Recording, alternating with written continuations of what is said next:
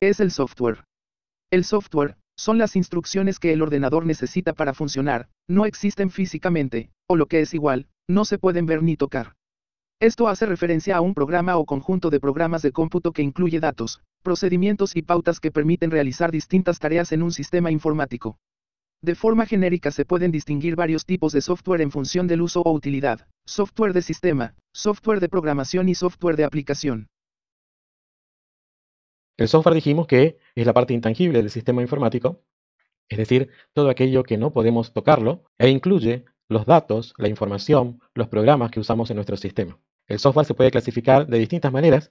Nosotros vamos a, ver una clasificación de acuerdo al uso. Entonces, de acuerdo al uso, podemos decir que tenemos un software que es de sistema, hay un software que es de aplicación y un software que es de desarrollo.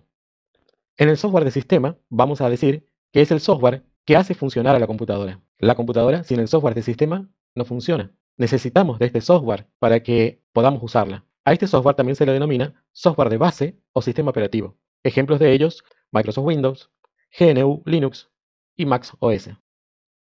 También encontramos el software de aplicación. Son los programas que permiten al usuario realizar un trabajo determinado, por ejemplo, hacer notas, cálculos, dibujar, escuchar música, grabar un programa, etc. Entre los ejemplos tienen a Microsoft Word, Microsoft Excel y, por ejemplo, el CorelDRAW. Entonces, de acuerdo a lo que estamos diciendo, si yo quisiera escribir una nota, voy a usar un software que es procesador de textos, Dentro de los procesadores de textos hay muchos. Por ejemplo, Microsoft Word o el LibreOffice Writer. Si quiero hacer cálculos, entonces voy a usar una planilla de cálculos, como por ejemplo Microsoft Excel o el LibreOffice Calc. Si quisiera hacer dibujos, entonces voy a usar un software de edición de dibujos, como puede ser el CorelDRAW o el Paint. Si quisiera grabar un CD o un DVD en la computadora, usaré un software de grabación, que podría ser el Nero Burning o el CD Burner XP. Si quisiera escuchar música, usaría un software reproductor, como el Winamp o el VLC, entre tantos otros programas. Y si quiero navegar en Internet, entonces estaría usando un software de navegación como el Internet Explorer o el Google Chrome o el Mozilla Firefox. También entonces encontramos el software de desarrollo.